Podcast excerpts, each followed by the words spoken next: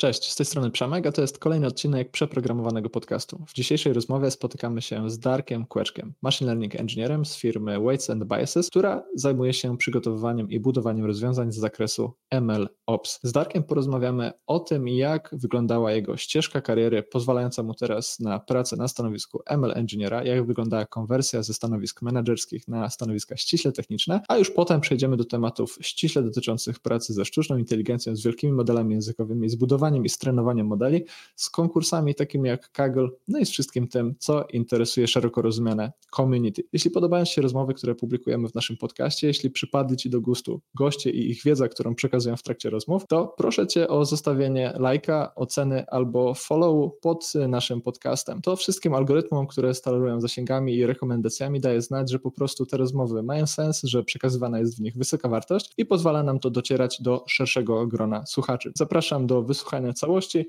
no i lecimy.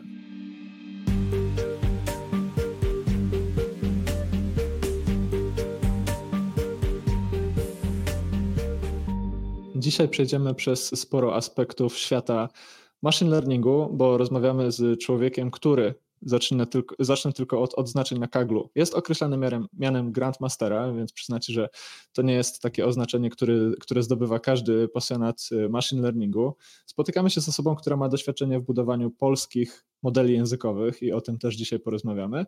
No i z osobą, która pracuje z community, więc to są takie aspekty, które nas szczególnie na przeprogramowanych y, bardzo interesują. No i mam nadzieję, Darku, że tutaj sporo wiedzy y, przekażesz, a jeśli, e, jeśli okaże się, że trzeba będzie zrobić dogrywkę, to też od razu Cię zapraszam na drugi odcinek, bo e, w przypadku tych naszych podcastów nigdy nie mieścimy się w zakładanym czasie i zawsze pojawia się potencjał do tego, żeby e, nagrać coś ponownie. Także dzięki serdecznie, że z nami jesteś. Prosiłbym może na początku, żebyś powiedział kilka słów o sobie, kim jesteś, czym się zajmujesz, czym zajmowałeś się w przeszłości, zanim przejdziemy do tej właściwej części rozmowy. Dzięki, dzięki bardzo za doprowadzenie, Przemek. Pracuję obecnie jako machine learning engineer e, w firmie Weights and Biases. Jest to firma, która dostarcza rozwiązania, narzędzia dla praktyków sztucznej inteligencji. Tak nazywamy osoby, które, które korzystają z naszych narzędzi. Są to zarówno data scientiści, machine learning engineers, osoby, które się zajmują MLOps. Pracuję w dziale growth e, i jest to dział, którego zadaniem jest sprawić, żeby jak najwięcej osób dowiedziało się e, na temat naszego produktu Tutaj e, naszą strategią jest, żeby dostarczać, e, dostarczać wartościowe, wartościowe rzeczy dla, dla osób, które, które są w tym obszarze, takie rzeczy jak content, jak edukacja. Między innymi to, nad czym pracuję, to są kursy dotyczące różnych tematów, związany ze sztuczną inteligencją e, i przez to, że dostarczamy wartość osobom, które, które się ciekawią tymi tematami, jednocześnie pokazujemy, jak korzystać z naszych narzędzi. Wiemy, że narzędzia te usprawniają pracę i osoby, które z nich korzystają, są też bardziej skuteczne, bardziej efektywne, więc jest to, jest to zdecydowanie win-win dla każdej strony. E, przed Weights and Biases pracowałem przez kilkanaście lat w dużo większej firmie, firmie Procter Gamble. E, tam pracowałem w różnych rolach w dziale IT. Zaczynałem od zarządzania wsparciem systemów e, łańcucha dostaw, e, później zarządzałem projektami. Takie najciekawsze projekty, które prowadziłem, to były wdrożenia systemów IT w nowych fabrykach Proctera, między innymi w Pakistanie bądź w Nigerii. Później przeszedłem jeszcze w ramach Proctera do działu e, usług biznesowych, gdzie zajmowałem się takim, takim programem ciągłego doskonalenia. To jest program, który nazywaliśmy Lean, ciągłe doskonalenie. I tutaj tutaj zadaniem tego, tego programu było sprawić, żeby, żeby usługi, które dostarczamy wewnętrznym klientom w ramach firmy miały lepszą jakość, były dostarczane bardziej produktywnie, bardziej efektywnie. Między innymi wtedy zaczęliśmy też e, szukać, szukać różnych rozwiązań technologicznych, e, począwszy od prostszych technologii typu, typu RPA, Robotic Process Automation, przez sztuczną inteligencję. I wtedy mniej więcej parę lat temu zacząłem się zgłębiać w ten temat i na tyle mnie to wciągnęło, że, że, że, że zacząłem się za, tak naprawdę zajmować tym full time. Najpierw, najpierw w Procterze prowadziłem różne projekty związane z E, z wykorzystywaniem sztucznej inteligencji w biznesie, a następnie trafiłem do Weights and Bases, gdzie, gdzie jestem w tej roli, której już, e, już wspomniałem. Mm, muszę przyznać, że jak robiłem research przed tym odcinkiem i właśnie szukałem informacji a propos Twojego doświadczenia, to po pewnym czasie doszedłem do wniosku, że Ty jesteś taką osobą w profilu Batmana. To znaczy, z jednej strony na LinkedInie widzę tę ścieżkę menedżerską, więcej informacji o prowadzeniu projektów, o zarządzaniu, ale jak czytam Twoje blogi i wystąpienia, to widzę właśnie drugą osobę, która jest bardzo mocno hands-on, która właśnie spędza czas z modelami, trenuje modele, wie, jak wygląda infrastruktura do trenowania modeli. Czy to jest faktycznie tak, że ty w tych ostatnich latach jakby gdzieś tam balansowałeś pomiędzy tymi dwoma światami zarządzania i takiej e, czysto inżynierskiej praktyki, czy to jest może jakieś mylne wrażenie z mojej strony? Tak, to, to bardzo dobre wrażenie. Przeszedłem ścieżkę, która mam wrażenie jest odwrotna od, od ścieżek, które większość osób przechodzi. Większość osób zaczyna gdzieś te, w tych rolach tych technicznych jako inżynierowie, następnie przechodzą do ról menedżerskich. E, mhm. Ja poszedłem w drugim kierunku. Ja zaczynałem tak naprawdę od roli menedżera, jak e, kończyłem studia na, na SGH.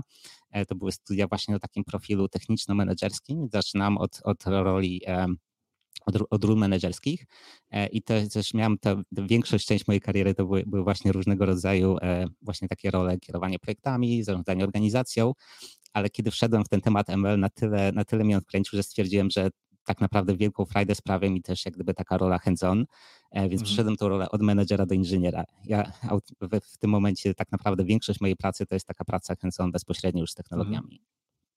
No i jakbyś miał powiedzieć teraz z perspektywy czasu, która, y, który z tych światów wydaje się bardziej wymagający, to możemy to jakoś tutaj sklasyfikować, czy to są dwie zupełnie inne aktywności i jedna i druga przynosi satysfakcję w odpowiednim momencie? Myślę, myślę, że, myślę, że jedna i druga ma swoje, mm, ma swoje jak gdyby dobre, do, dobre momenty, trudne momenty. Mhm. I może, może sprawiać dużą satysfakcję. Myślę, że jest to myślę, że kwestia dopasowania do, do danej osoby oraz do danego jakiegoś momentu w życiu i zainteresowań. Mm, Także w każdej z tych, tych ról zdecydowanie można się odnaleźć. Ja nie ukrywam, że dzisiaj chciałbym właśnie Ciebie wypytać o tę drugą część Twojego profilu, czyli właśnie czas spędzony hands-on właśnie z rozwiązaniami machine learningowymi, z modelami sztucznej inteligencji, bo też jesteśmy w podcaście dla programistów, jesteśmy w podcaście dla osób, które pasjonują się e, tą tematyką. Natomiast jeśli będziemy kiedyś robić dogrywkę na temat zarządzania, to też czuję się od razu zaproszony. E, po prostu te tematy, sobie, te tematy sobie dzisiaj zaparkujemy. Mm, a propos tego właśnie świata machine learningowego, mm, jakiś czas temu zapoznałem się z Twoim postem, gdzie opisujesz swoje początki właśnie w świecie machine learningu i tam zwróciłem uwagę na, na takie spostrzeżenie, że na początku, tutaj może mnie poprawić, jeśli, jeśli się mylę, przytłoczyła Cię ilość teorii i jakby odklejenie od praktycznych zastosowań tych wszystkich algorytmów, tego, tego czego się dowiadywałeś na początku. Y, czy faktycznie, czy faktycznie byłeś w takim miejscu, gdzie zdobywałeś teorię i nie wiedziałeś, jak ją powiedzmy przełożyć na jakieś rozwiązania praktyczne? Tak, myślę, że to jest, myślę, że to generalnie jest, jest, jest taki moment, kiedy zaczynamy się czegoś uczyć. Na początku to jest, to jest zwykle właśnie ta, ta teoria e, i, i trzeba zdobyć jakąś taką wiedzę teoretyczną, zanim, zanim zacznie się praktykować i zanim się jakby wie, wie, wie, co, wie, co się robi. Myślę, że może, może jest jakiś, jakiś skrót, gdzie można zacząć od praktyki i potem dopiero łapać teorię, albo jakoś, jakoś może, może miksować, miksować te, te dwa kierunki. E, ale, ale tak, zdecydowanie, zdecydowanie potrzebne jest, e, potrzebna jest ta praktyka, potrzebne jest robienie projektów, e, budowanie modeli, rozwiązywanie konkretnych problemów, żeby, żeby poczuć się w tym dobrym, bo de facto to jest to, co, co potrzebujemy robić już, już później w pracy, prawda? Potrzebujemy rozwiązywać konkretne problemy i sama teoria, sama teoria bez tej praktyki no, nie, jest, nie jest wystarczająca. Jak ty właściwie układałeś sobie ten świat? Masz jakieś konkretne systemy albo praktyki, które po prostu pozwalały ci się odnajdywać w tym, czego aktualnie się uczysz, czy to było raczej na zasadzie powiedzmy, co cię wciągnęło bardziej, to z tym spędzałeś więcej czasu i wychodziło to tak bardziej organicznie? Um, taki mój pierwszy kurs, który zrobiłem, to był ten taki bardzo słynny kurs Andrew Eng, Machine Learning na Corserze. To był kurs mhm. jeszcze zrobiony w takiej starej technologii, która się nazywała Octave, czy też, czy też jakaś wersja MATLABa. E, I to był kurs, który dał bardzo, taką, on, on daje bardzo fajną taką podstawę teoretyczną tego, jak gdyby, mhm. czym jest sztuczna inteligencja, e, jak, jak, on, jak ona działa. Natomiast ten, ten akurat kurs też częściowo ze względu na technologię, w której, w której był prowadzony, mm, dawał bardzo taką ma, mało takich praktycznych umiejętności, przynajmniej dla mnie. Mhm. Także kiedy zrobiłem ten kurs, czułem, że okej, okay, to jest bardzo ciekawy temat, e, interesuje mnie, ale, ale nie wiem, co z tym zrobić dalej. Jak gdyby mhm. mogę się uczyć dalej, ale, ale to jest trochę bez sensu, bo nie mogę nic, nic z tym zrobić. I wtedy sobie postanowiłem, to był tak naprawdę taki mój początek, taki mocne, mocne wejście w temat, temat machine learningu to, to było, kiedy urodziła się moja córka i miałem e, trzy miesiące urlopu, urlopu ojcowskiego, kiedy jak gdyby w ciągu dnia e, zajmowałem się córką, ale miałem powiedzmy tam parę godzin dziennie na, też, też dla siebie i postanowiłem, że ok, to będzie czas, kiedy wejdę mocno w temat machine learningu i spróbuję zdobyć praktyczne umiejętności i wymyśliłem sobie, że muszę mieć jakiś projekt, który mnie będzie, będzie motywował, jak gdyby, żeby to nie było jak gdyby zdobywanie wiedzy i tylko nauka dla nauki, tylko że chcę zrobić coś konkretnego. I mój pomysł był taki, żeby zbudować um, aplikację, która pozwoli mi um, automatycznie tworzyć wiersze dla dzieci w języku polskim. To jest coś, co aktualnie jest, jest jak gdyby rozwiązane przez, problem rozwiązany przez, przez chat GPT. Natomiast, natomiast parę lat temu był, nie był to zdecydowanie trywialny problem i wymagał wymagał jak gdyby zrozumienia e, trochę jak, jakie są techniki w NLP, e, jak można tego typu aplikacje zbudować. No i, i to jak gdyby mnie motywowało do tego, żeby, żeby przejść z tej takiej części teoretycznej do właśnie części praktycznej, zbudować jakieś rozwiązanie, które działa. To był taki projekt, który, który spowodował, że, że też szedłem w ten, w ten świat NLP i, i trochę, trochę zdobyłem takich praktycznych umiejętności. I jaki to był czasokres? Bo jakby przyznam szczerze, taki projekt dla początkującego, no to musi być jakieś konkretne wyzwanie, tak? Raczej to nie był okres dwóch tygodni. Ty mówisz, że byłeś na urlopie trzy miesiące, ale w trakcie tych trzech miesięcy od razu przeszedłeś do działającego rozwiązania, czy po prostu zacząłeś tworzyć MVP, jakiś proof of concept i kontynuowałeś to, to, to dalej? Znaczy mój cel był taki, żeby w ciągu trzech miesięcy zbudować aplikację, która będzie działać. Okay. To mi się udało, aczkolwiek e, aplikacja, e, aplikacja mm, która działała i działała faktycznie moim zdaniem jak na tamten moment e, całkiem nieźle, była, była zbudowana jednak wokół systemu, takich systemów rule-based, czyli nie, nie, nie, nie, nie, mhm. nie korzystała z algorytmów sztucznej inteligencji. To był czas, kiedy, to był jeszcze czas przed transformerami, kiedy był taki słynny post Andrea Karpaty się chyba nazywał Unreasonable Effectiveness of, of Recurrent Neural Networks. E, to był czas właśnie, e, kiedy, kiedy budow- można było zbudować taki model językowy w oparciu o, o, o sieci typu, typu RNN. I też właśnie trochę z tym eksperymentowałem, e, natomiast nie, nie, nie, było to wystarczająco dobre rozwiązanie na tamten moment, żeby zbudować tego typu aplikacje. Natomiast w ramach nauki na temat na temat, e, na temat NLP właśnie poznam technikę engramów. Engramy to są taki, można powiedzieć, że jest to jakaś taka pierwotna wersja właśnie modelu językowego, tylko oparta o, o statystycznych, o statystyczne mm, e, o, o, statystyczne częstotliwości tego, jakie słowo następuje po innym słowie. E, no i zbudowałem właśnie aplikację, która wykorzystywała tę technikę bardzo prosta. Najwięcej chyba, najwięcej problemu było właśnie zbudowanie tej funkcjonalności, która będzie tworzyć rymy na końcu, na końcu wiersza ale udało się to zrobić te trzy miesiące. E, wtedy też wykorzystałem właśnie Heroku chyba, żeby to, to opublikować w internecie. Heroku chyba od tamtego czasu, nie wiem, czy, czy ten, ten free tier, na którym go opublikowałem, jeszcze funkcjonuje. Być może jeszcze gdzieś ta aplikacja... Chyba tam się zmieniło, chyba tam pricing się zmienił na Heroku już. Chyba tak, nie. Albo się zmienił, albo miał się, miał się zmieniać, bo na Hacker się widziałem troszkę krytyki a propos nowego pomysłu Heroku na samego siebie, także... Tak, tak. Także być może już, już nie da się tej aplikacji e, odtworzyć, natomiast mhm. Natomiast, e, natomiast tak, wydaje mi się, że warto, warto właśnie planując sobie taki projekt, być na tyle zdeterminowanym, żeby jednak coś wyshipować, żeby, e, żeby dostarczyć jakieś rozwiązanie, nawet jeśli nie jest idealne, ale jak mhm. gdyby to jest, to, to daje takiego kopa, żeby, żeby działać dalej, albo rozwijać ten projekt, albo zająć, zająć się jakimś, jakimś innym projektem. Tutaj w 100% się zgadzam, e, ale też pojawia się od razu kolejne pytanie. Myślę, że to jest pytanie, które może mieć w głowie sporo osób, które chciałyby właśnie wejść do tego świata machine learningu, ale powiedzmy, ma przed sobą laptopa, jakiś komputer, który nie do końca jest wyposażony w mocną kartę, mocną kartę graficzną, nie ma tam jakiegoś GPU, nie ma dostępu do żadnych klastrów czy te rozwiązania, o których mówisz, były budowane lokalnie, czy też wtedy y, korzystałeś z jakichś innych serwisów cloudowych, na przykład do wytrenowania takich modeli, czy tam jeszcze tak naprawdę nie było czego trenować? Jak wyglądała cała ta otoczka techniczna wokół takiego projektu? Staram się, staram się przypomnieć, czy to były czasy Google Colab, e, bo prawdopodobnie, prawdopodobnie tak, to były początki Google Colab i, i jakby tą część, e, tą część machine learningową właśnie robiłem w oparciu o, mhm. o Colaba. E, nie miałem wtedy swojej karty graficznej, także, także zdecydowanie korzystałem, skorzystałem z, z tego, co było dostępne. od tego czasu zmieniło się o tyle, że, że parę lat temu jeszcze można było dostać dużo, jak gdyby dużo ofertę GPU za darmo właśnie w oparciu mhm. o Colaba, o Kaggle.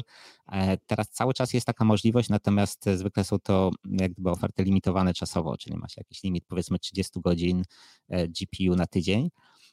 Natomiast jeśli ktoś bardzo, bardzo chce i ma potrzebę, żeby też korzystać z większych mocy obliczeniowych, to na przykład Google oferuje TPU e, albo poprzez Kagla i jak gdyby 30 godzin tygodniowo TPU to już jest, jest całkiem, całkiem konkretne e, e, moc obliczeniowa, którą można wykorzystać do trenowania modeli.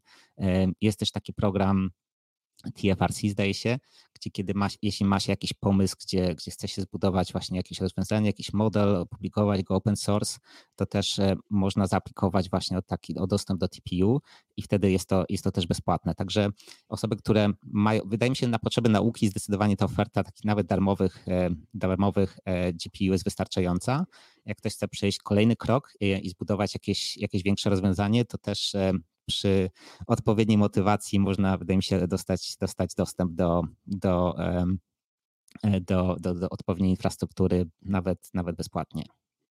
Mógłbyś tutaj tak dla wyjaśnienia jeszcze uszczegółowić, jak sam Google Colab na dzisiaj działa, bo to jest dość popularne rozwiązanie, ale też zakładam, że nie wszyscy korzystali, nie każdy gdzieś tam przeszedł przez ten, ten, te początkowe etapy, nie wiem, pracy z projektami. Czym właściwie mhm. ten Google Colab jest i czemu dzisiaj się nim warto zainteresować? Tak. Może, może, może jak gdyby cofnę się do tego, jak, e, jak programuje się, się modele tak od strony takiej, takiej praktycznej. Są takie dwa kierunki. Jedna, jeden kierunek to jest e, albo praca w oparciu o skrypty, drugi kierunek to jest praca w oparciu o notebooki. Notebooki to jest takie interaktywne środowisko, gdzie można, gdzie można ten kod, który się pisze od razu e, wykonywać i patrzeć, jaki jest, e, jaki jest output. I są bardzo, bardzo różne podejścia. Są osoby, które twierdzą, że zdecydowanie nie powinno się pracować na notebookach, bo to jest zła praktyka. E, są osoby, które, które uważają, że tak, że to właśnie powinno się pracować na notebookach. Ja jestem, jestem zdania, że, że w początkowej fazie projektu, kiedy się prototypuje, kiedy jak gdyby eksperymentuje się dużo z, z modelami, z architekturą, z pipelinem. E, notebooki to jest, to jest świetna rzecz, e, dlatego że można od razu widzieć, bezpośrednio mieć feedback, co, e, jak, gdyby jak działa program, który, który się pisze. I właśnie Google Colab to jest taka, taka wersja właśnie notebooka, która jest uruchomiona na serwerach Google'a, także nie, nie, nie, musimy mieć, e, mieć swojej maszyny, możemy po prostu ze swojego laptopa czy ze swojego komputera podłączyć się przez przeglądarkę do, do Colaba i mieć dostęp do maszyny, wirtualnej maszyny, która jest która jest gdzieś tam w tym Google'owym cloudzie, na której ten kod będzie wykonywany i Colab daje też dostęp do GPU. Można się podłączyć do GPU. E, kiedyś było to darmowe, aktualnie jest, jest, jest też opcja darmowego GPU, natomiast jest ona mocno limitowana czasowo. Mhm. Można, się, można zrobić subskrypcję, chyba ona kosztuje taka minimalna subskrypcja 10 dolarów e, miesięcznie i ta wtedy się dostaje trochę większy budżet, można wejść w subskrypcję Pro i za 50 dolarów się dostaje jeszcze tam kolejny, e, jak gdyby kolejny tier, kolejny, kolejny, kolejny zasób, zasób GPUs, ale wydaje mi się, że na początek do, do nauki już ta, jak gdyby ta sama wersja darmowa jest, e, jest całkiem niezła. Tam na kolabie, mm, poprawnie jeśli się mylę, ale też nie mamy tego gwarantowanego dostępu do samego GPU na tym planie darmowym. Nie? To nie jest tylko tak, że mamy lub nie mamy, ale mamy w zależności od pory dnia i e, całego loadu, który jest generowany na, po, po ich stronie, po stronie ich e, infrastruktury, tak? Więc trosz, troszkę też taka loteria. Tak, tak, tak. Natomiast alternatywą jest Kaggle. E, na Kaggle mamy 30-godzinny limit do, na, na wykorzystanie GPU tygodniowo za darmo mm, jest, jest tam, są tam też dwie wersje. Można właśnie mieć wersję, gdzie ma się mm, GPU e, kartę P100, można mieć wersję, gdzie ma się dwie karty T4.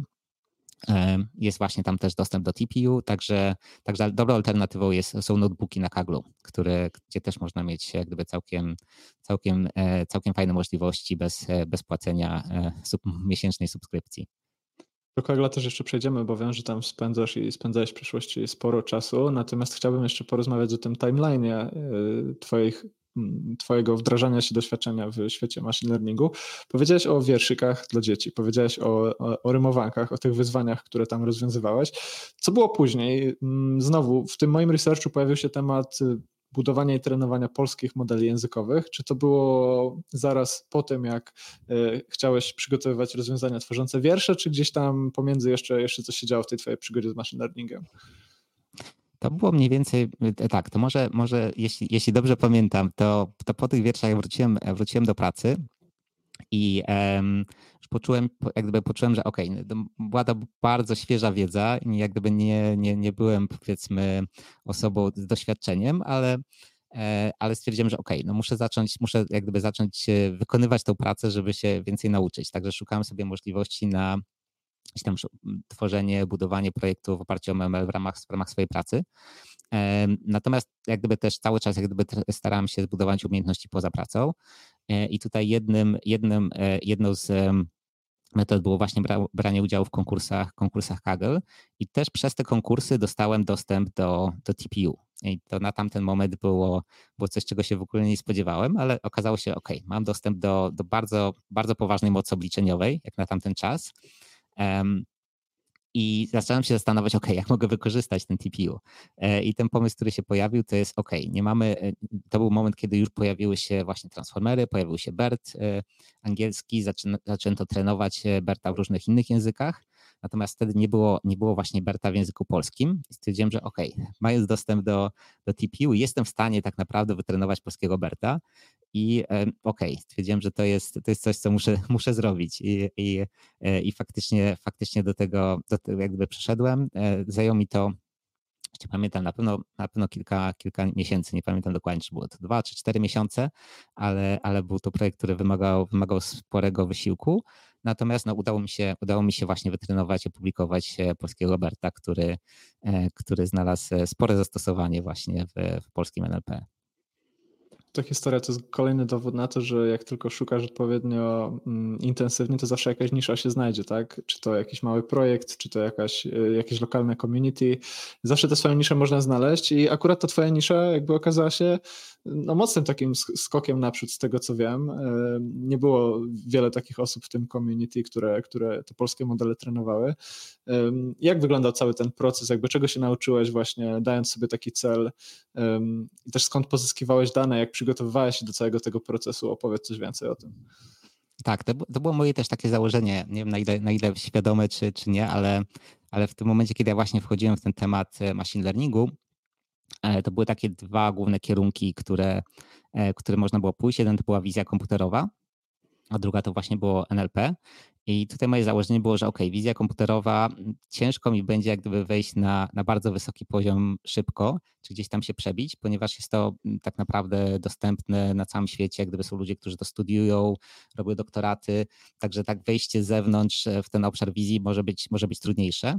Natomiast w NLP był, to był moment, kiedy była taka bardzo duża transformacja NLP jakby cofając się, gdyby się cofnąć, nie wiem, rok, dwa lata wstecz od, od, te, od, od tego czasu, kiedy ja zaczynałem, wtedy w NLP dominowały modele statystyczne w oparciu o TF-IDF, gdyby tego typu, tego back of words, tego typu rozwiązania. Natomiast kiedy pojawił się deep learning, pojawiły się transformery, jak gdyby dużo, dużo jak gdyby, jak gdyby dużo z tej poprzedniej wiedzy przestało być aktualna w pewien sposób, może cały czas była, natomiast, e, natomiast jak gdyby wszystkie benchmarki zostały opanowane tak naprawdę przez tą nową, nową technologię, więc stwierdziłem, ok, um, może to jest dobry moment, żeby wejść właśnie w NLP, szczególnie w języku polskim, bo tak naprawdę mam szansę jako osoba z zewnątrz, e, gdyby tak samo, mhm. tak samo uczę się tej nowej technologii jako osoby, które mają ileś tam lat doświadczenia w NLP, więc e, w jakiś sposób to spowodowało, że ten, ten poziom startowy był, był łatwiejszy, żeby, żeby wejść w ten temat. Także to była też moja, to była też moja motywacja. No i, i, i tak naprawdę większość pracy to było, to było e, najpierw Google Search, czyli, czyli szukanie, szukanie tego, jak, jak, można taki, jak można taki model wytrenować. Tutaj e, dość dużą pomocą było to, że Google udostępniał dużą część, dużą część kodu, skrypty do, do trenowania tych modeli właśnie, właśnie na TPU. E, największa część pracy to było właśnie znajdowanie i, i przygotowanie danych do trenowania modelu. I tutaj też, e, ponieważ, ponieważ w innych krajach były osoby, które trenowały tego typu modele na inne języki, no to zacząłem szukać, jak, jak oni to robią. Takim dużym źródłem danych była Wikipedia.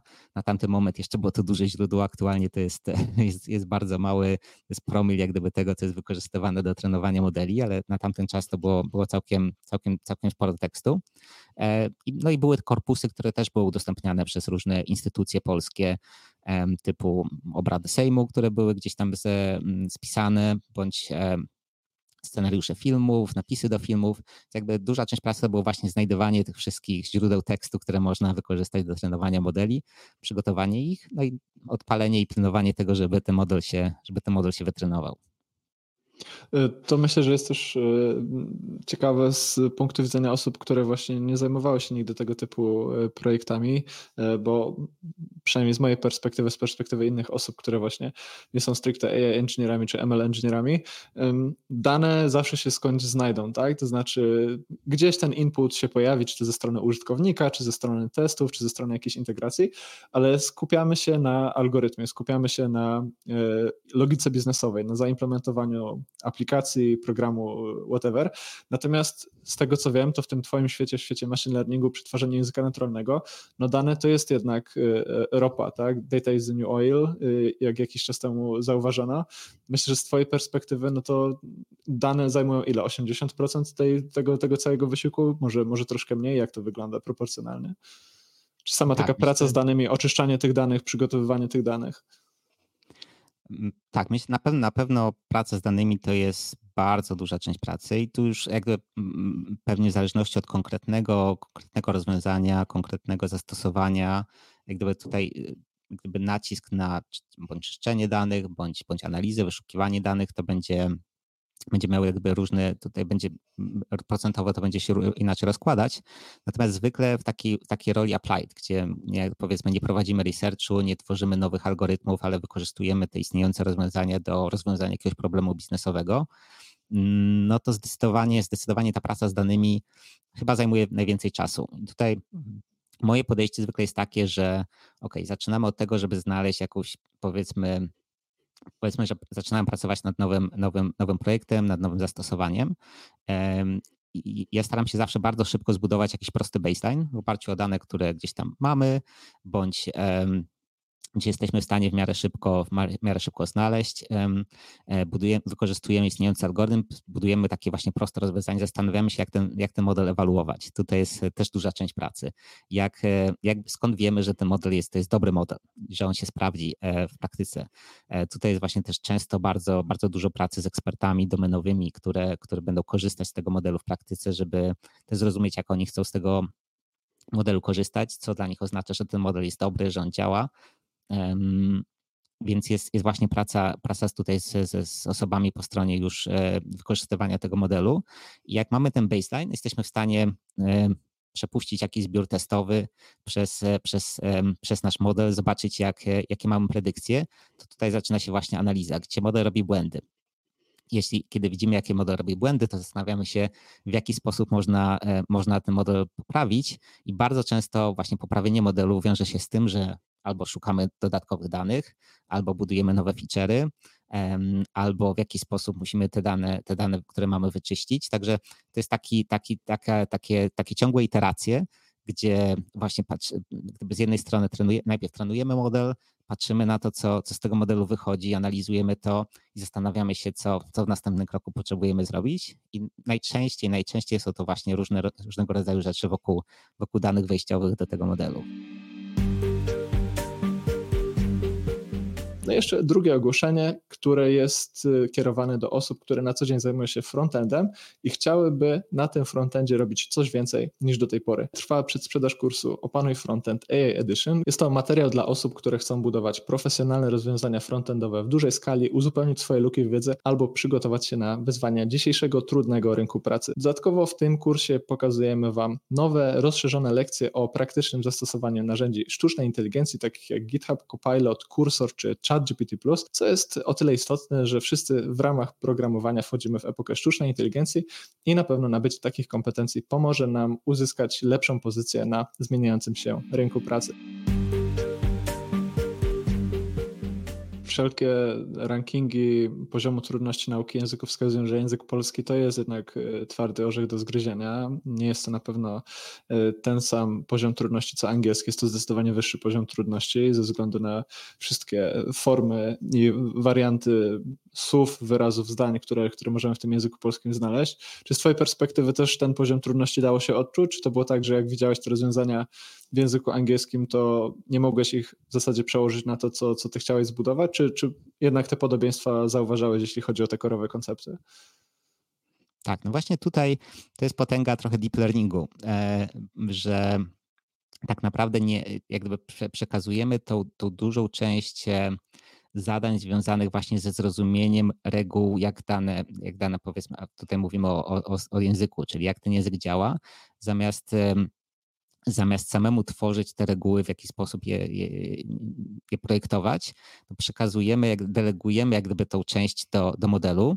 Musimy upewnić się, że, że jesteśmy w stanie da, odpowiednio te dane sformatować i jak gdyby do, dostarczyć do modelu, natomiast gdyby tutaj ta, takie klasyczne podejście w, w, modelach językowych jest to, że dzielimy, dzielimy słowa na, czysto na, na części słów, na tokeny, to też się zwykle robi sposób, sposób e, taki statystyczny, automatyczny.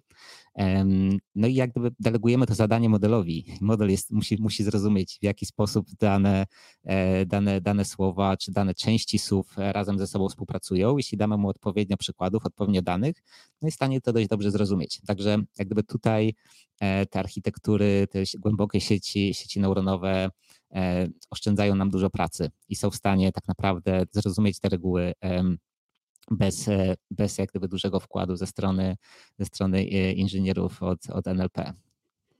Jak już miałeś te dane, to jak mniej więcej rozkładał się cały taki proces trenowania tego polskiego Berta? Ile czasu ci to zajęło? Ile tam poprawek wchodziło w grę? Zakładam, że te początkowe wyniki były dalekie od, od, od idealnych, czy za pierwszym razem uzyskałeś coś, co cię satysfakcjonowało już?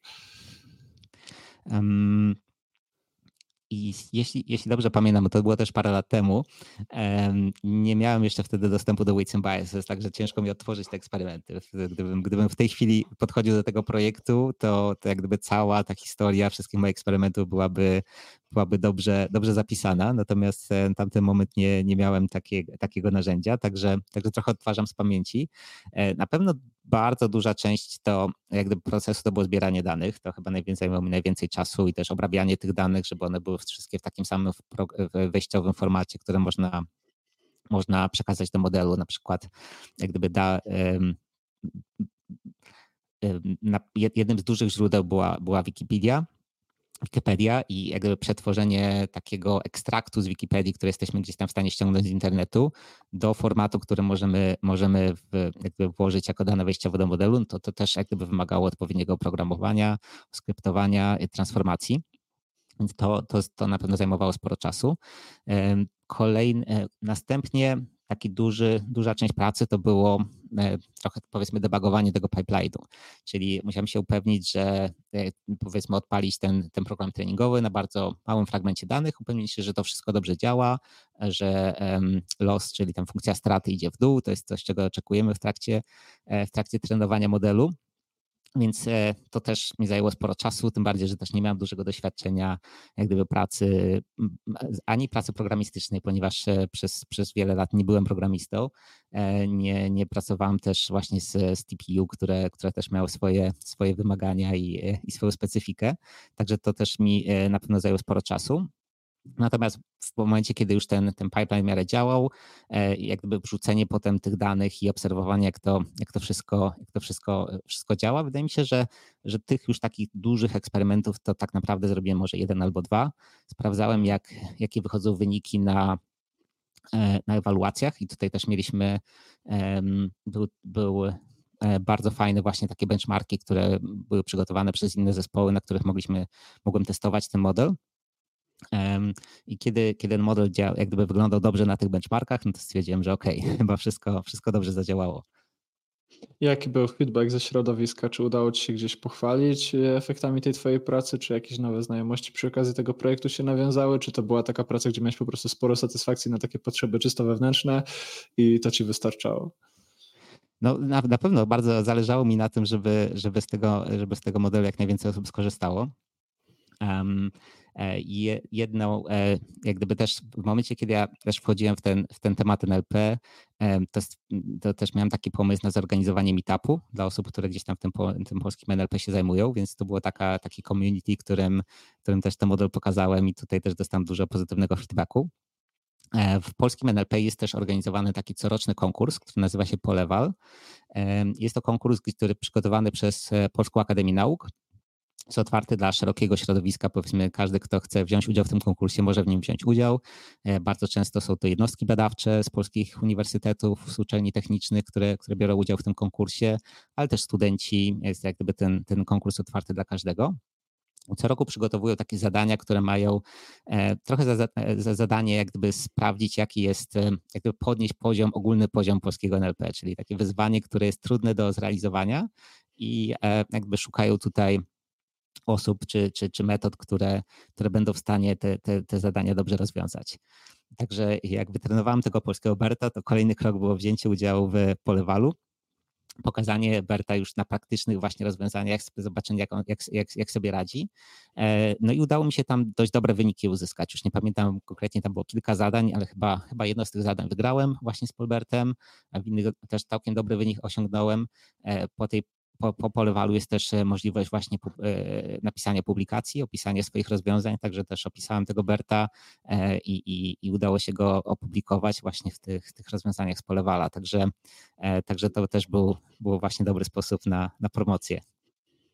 Czy myślisz, że ten temat, który ostatnio, może nie ostatnio, ale od jakiegoś czasu przewija się w, w tym community, czyli dane syntetyczne, zmieniłyby na dzisiaj Twoje podejście do takiego problemu? Czy, czy polegałbyś na takich rozwiązaniach, powiedzmy, modeli, które generują dane do innych modeli, czy to w ogóle nie wchodzi w grę z Twojej perspektywy?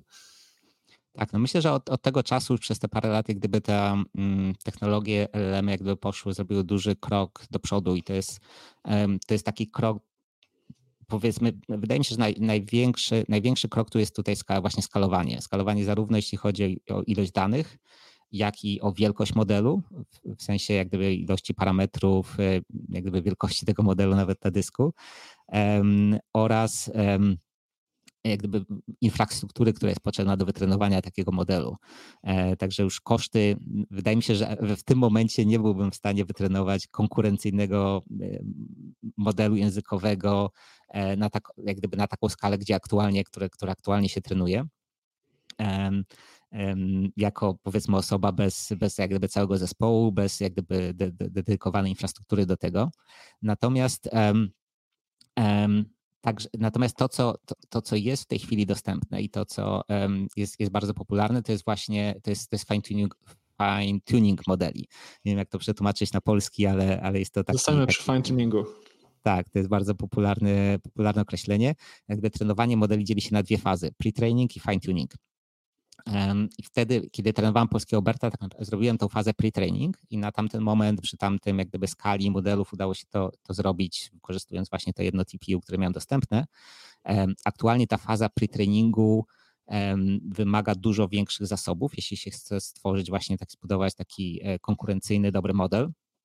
E, wymaga bardzo dużej ilości danych i zwykle w tej fazie pre-trainingu korzysta się z danych raczej naturalnych, natomiast są, są takie projekty, gdzie nawet w tej fazie pre-trainingu wykorzystują dane syntetyczne. Na przykładem jest Model Phi od, od Microsoftu, który z tego co się orientuje w całości został wytrenowany na danych syntetycznych, natomiast e, w pre-trainingu bardzo ważnym aspektem jest ilość danych i tutaj dane syntetyczne często są dość drogie, Także, także wydaje mi się, że cały czas ta fala, faza pre-trainingu to jest, to jest korzystanie z tych danych, które gdzieś, gdzieś są dostępne w internecie.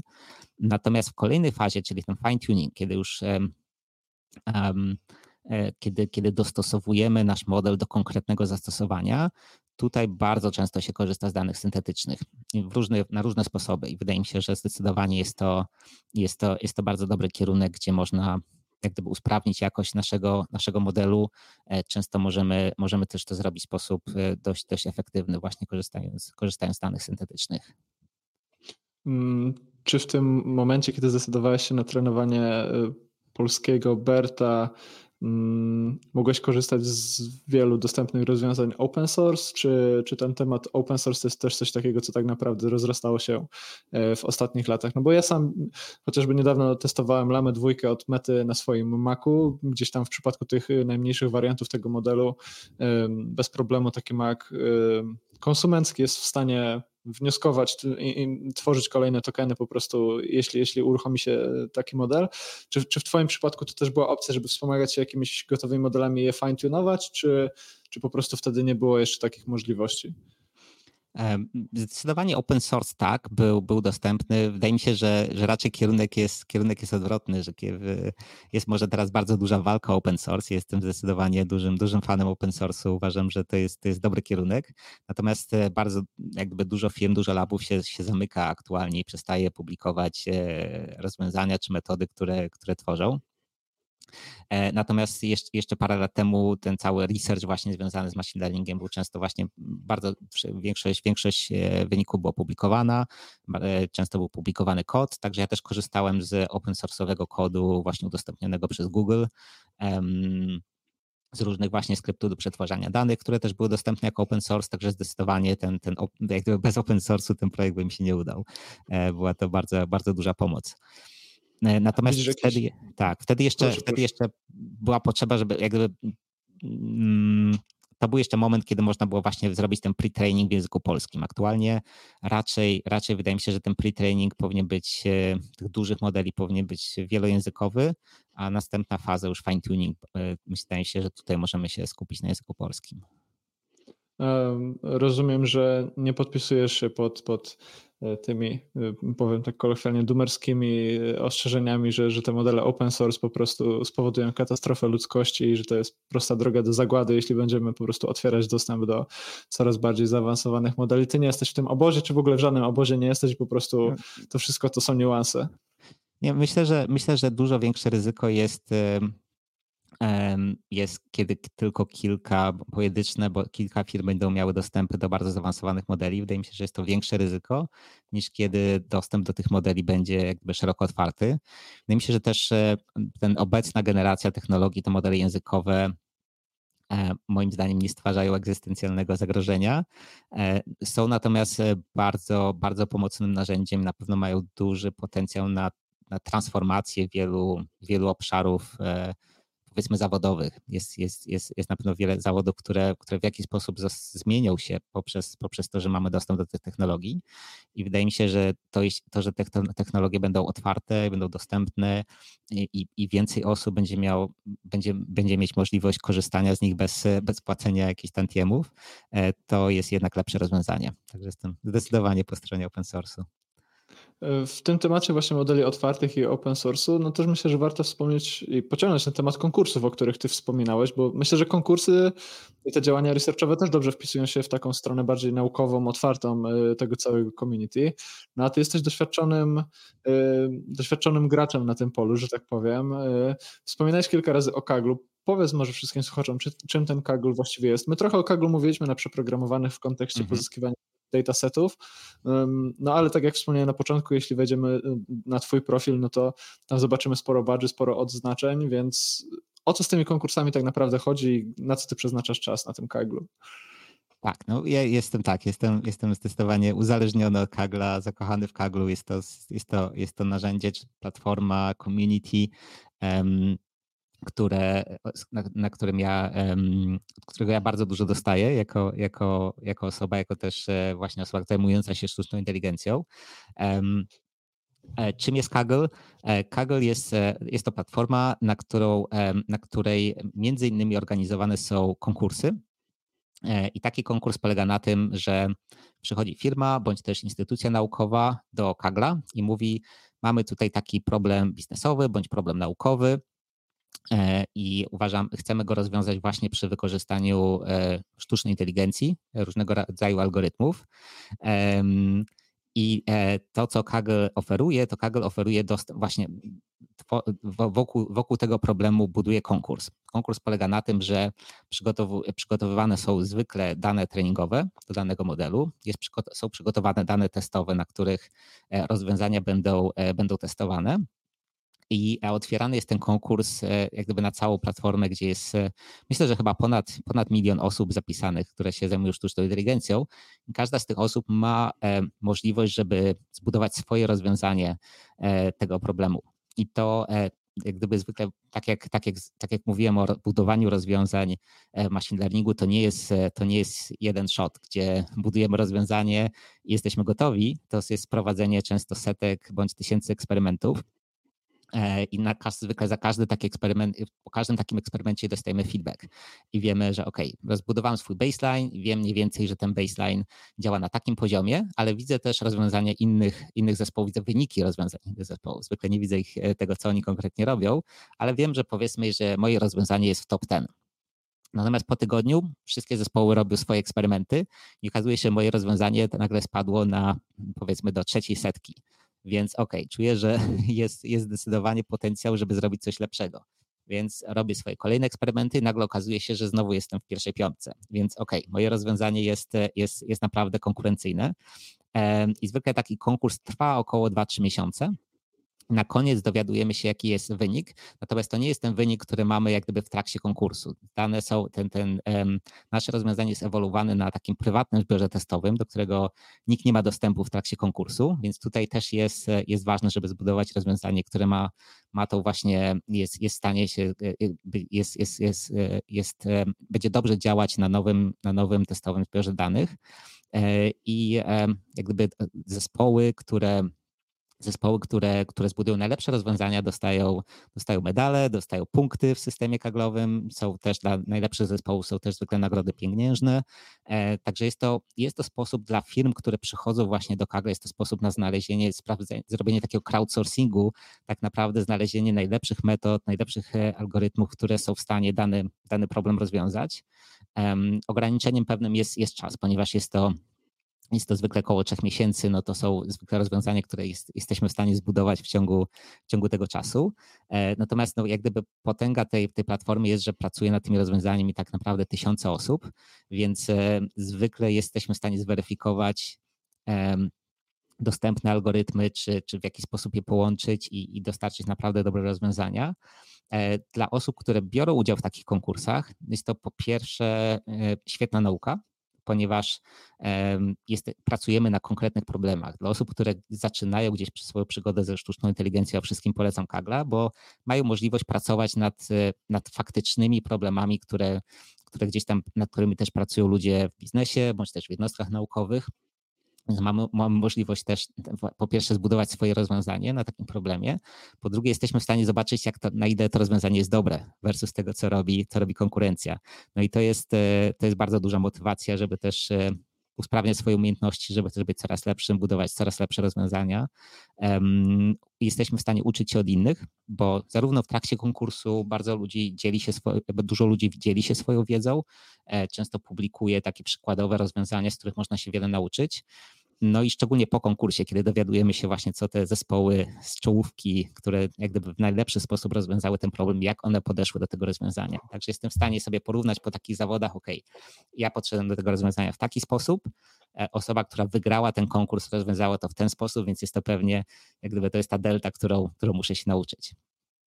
Więc nie jest tylko nauka dla nauki, ale też widzę w tobie żyłkę osoby, która lubi rywalizować na tym, na tym, na tym polu, tak? Jednak y, te, te rankingi i to, jak dobre rozwiązanie shipujemy, to jest też dla ciebie istotne. Przynajmniej ja tak to odbieram. Tak, zdecydowanie jest to, jest to jak gdyby dodatkowe źródło motywacji, jak gdyby ta rywalizacja, konkurencja z innymi, to żeby gdzieś tam też dobry, dobry wynik osiągnąć na koniec, jest to, to coś, co mnie motywuje, natomiast to już jest jak gdyby bardzo indywidualne. Są osoby, osoby które, które to motywuje, są osoby, które e, nawet dla osób, które powiedzmy nie do końca lubią tę rywalizację, wydaje mi się, że, że są w stanie bardzo dużo z takiej platformy uzyskać, jak gdyby bez może tego aspektu konkurencji, natomiast poprzez na przykład branie udziału właśnie w tych dyskusjach, w community, e, może sugerowanie rozwiązań, publikowanie ich, także nawet jak gdyby nie rywalizując, jesteśmy w stanie, wydaje mi się, dużo z tej, z tej platformy wyciągnąć.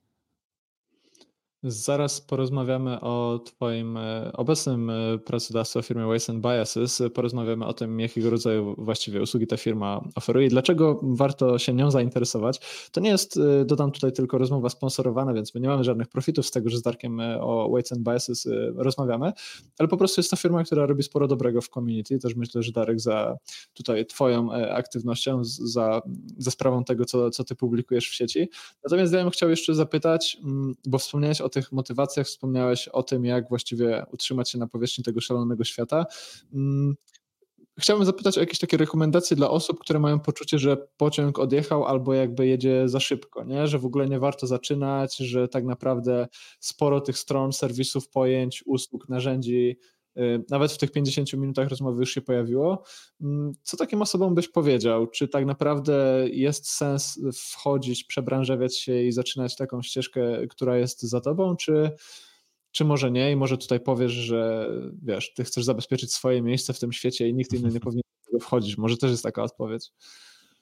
Tak, no jest, e, jak gdyby cały czas słyszy się o tym, jak jest tempo, jeśli chodzi właśnie o research związany ze sztuczną inteligencją, o, o nowe metody, które są publikowane, e, na przykład w tych, tych e, dużych modelach językowych, o których rozmawiamy, jest coraz większy compute wymagany do, coraz większe budżety, żeby tego typu, tego typu modele wytrenować. Teraz pytanie jest o motywację osób, które gdzieś tam chcą wejść, wejść w tą branżę. Jak, jak ja wchodziłem w ten, w ten obszar ML, jak gdyby moja motywacja była taka, że zakochałem się w tej, tej technologii, w tych rozwiązaniach i to jak gdyby nie była, nie była motywacja finansowa. E, także jeśli ktoś czuje jak gdyby bardzo dużą, ma, ma, jak gdyby czuje pasję, czuje, że jest to coś, co, co Was ciekawi, no to zdecydowanie tak. To wydaje mi się, że, że jest to zdecydowanie dobry moment, żeby wejść w ten obszar to jest chyba właściwa, to jest chyba najlepsza motywacja. Jeśli chodzi o to, jak, jak do tego podejść, to wydaje mi się, że metoda, przynajmniej to jest to, jak, jak ja do tego podchodziłem, wydaje mi się, że to jest coś, co bym rekomendował innym, to żeby skupić się na jakimś konkretnym problemie, na konkretnym projekcie, konkretnej aplikacji, jak gdyby zapomnieć o tym całym, jak gdyby szaleństwie researchu, mm. researchu metodach, które tam codziennie są publikowane, bo to jest jak gdyby próba utrzymania się jak gdyby cały czas na bieżąco, to jest, to jest droga mhm. donikąd. Natomiast w momencie, kiedy macie konkretny problem, pracujecie nad, nad konkretną aplikacją, no to jak gdyby tutaj zakres metod, które są publikowane jest zdecydowanie, zdecydowanie mniejszy, jak się skupimy na tym małym wycinku. No ja bym się starał właśnie skupić na takim jednym właśnie obszarze i starać się wejść jak najgłębiej, zrozumieć jakie metody, jakimi metodami można ten problem rozwiązać, e, zrobienie jak największej ilości eksperymentów. Każdy eksperyment to jest dodatkowa wiedza, którą jesteśmy w stanie, e, którą jesteśmy w stanie zdobyć i jeśli wejdziemy w taki konkretny obszar, to jesteśmy w stanie, wydaje mi się, że przy dużym zaangażowaniu w ciągu kilku miesięcy tak naprawdę zdobyć bardzo dużą ekspertyzę i, stać, się, stać się osobą, która, która, która dużo na ten temat wie. I, I to jest chyba dobra metoda. Tak przynajmniej ja bym, ja bym to polecał, takie podejście. Wspomniałeś o tych, o tych paperach, to też jest ciekawe spostrzeżenie. Ja osobiście, czyli osoba, która, która jest uzależniona od Exa, od Twittera, widzi tych paperów sporo, oglądam, oglądam tego całą masę na, na, na feedzie, ale to też nie jest tak, chyba się tutaj zgodzisz, że za każdym takim paperem stoi od razu yy, konkretne zastosowanie i kilka tysięcy zespołów, które z tych paperów korzystają, tak? Jakby ten research od momentu opublikowania jakiegoś preprintu na archive do zastosowań y, faktycznych, no jednak zajmuje troszkę czasu, ta, ta, ta praca praktyczna zajmuje troszkę czasu. Y, I chyba to FOMO nie jest takie, nie musi być tak wzmacniane jak właśnie um, jak, jak na, na, co niektórzy są podatni, tak? Jeśli tylko obserwujemy właśnie te kolejne publikacje i obserwujemy, warto mieć pewnie, warto trzymać mm. rękę na ale jak obserwujemy to wszystko z zewnątrz, a nie zajmujemy się tymi problemami, o których ty wspomniałeś, to można mieć takie wrażenie, że w zasadzie z moimi zasobami na mojej infrastrukturze nawet nie ma co próbować, nie, nie ma co startować. Natomiast, natomiast praktyka pokazuje, tak jak wspomniałeś, że to pewnie wygląda zupełnie inaczej. Jeśli ktoś ma po prostu taką zajawę, żeby wytrwać w jakimś, w obrębie jakiegoś problemu, to chyba to wystarczy. Ja tak rozumiem te twoje słowa. Tak, myślę, że myślę, że myślę, że tak. I jeszcze raz, jeśli skupiamy się na konkretnej aplikacji, to po pierwsze tego researchu jest dużo mniej, które jak gdyby dotyczy tego naszego konkretnego problemu, więc jesteśmy w stanie gdzieś tam na tym nadążyć. Powiedzmy, że nawet, nawet powiedzmy, że ukaże się jeden paper tygodniowo, no to jesteśmy, jest, jesteśmy w stanie ten jeden mm. paper tygodniowo przejrzeć.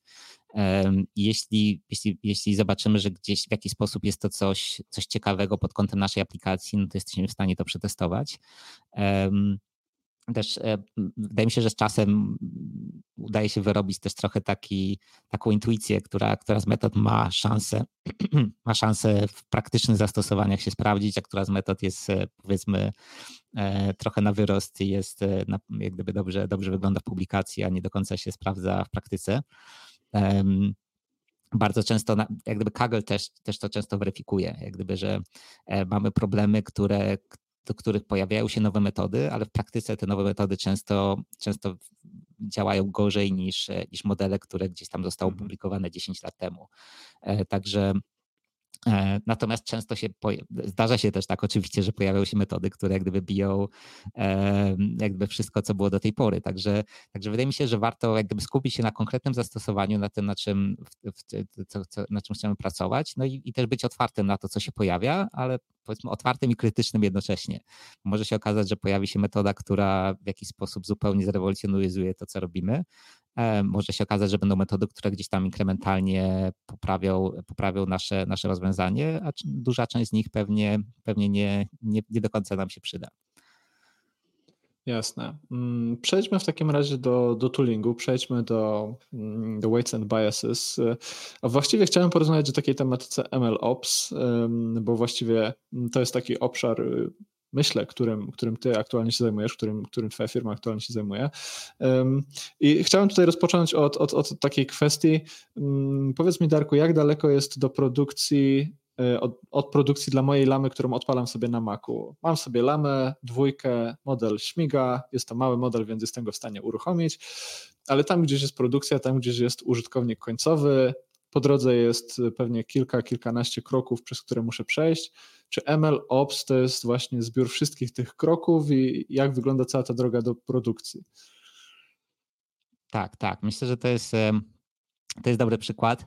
E, pytanie, do czego wykorzystujesz tą, tą, tą, tą swoją lamę, która gdzieś tam ci, ci śmiga lokalnie, bo jeśli, jeśli wykorzystujesz ją faktycznie do stary, jak gdyby korzystasz z tego modelu i um, jak gdyby masz wartość dla siebie, no to można powiedzieć, że ten model jest produkcji, prawda? I daje wartość e, tobie jako użytkownikowi. E, natomiast jeśli, jeśli już takich zastosowaniach powiedzmy korporacyjnych chcesz ten model wdrożyć albo na potrzeby, na potrzeby B2C, czyli e, powiedzmy budujesz załóżmy aplikację webową, gdzie ten model ma działać w tle i, i, i E, generować jakieś teksty, które będą wyświetlane w tej aplikacji, e, bądź też na potrzeby takiej, powiedzmy, w ramach, w ramach dużych firm e, chcesz dla użytkowników wewnętrznych coś udostępnić, które będzie w jakiś sposób asystować ich, ich pracy, no to tu się właśnie pojawia problem operacjonalizacji tych modeli.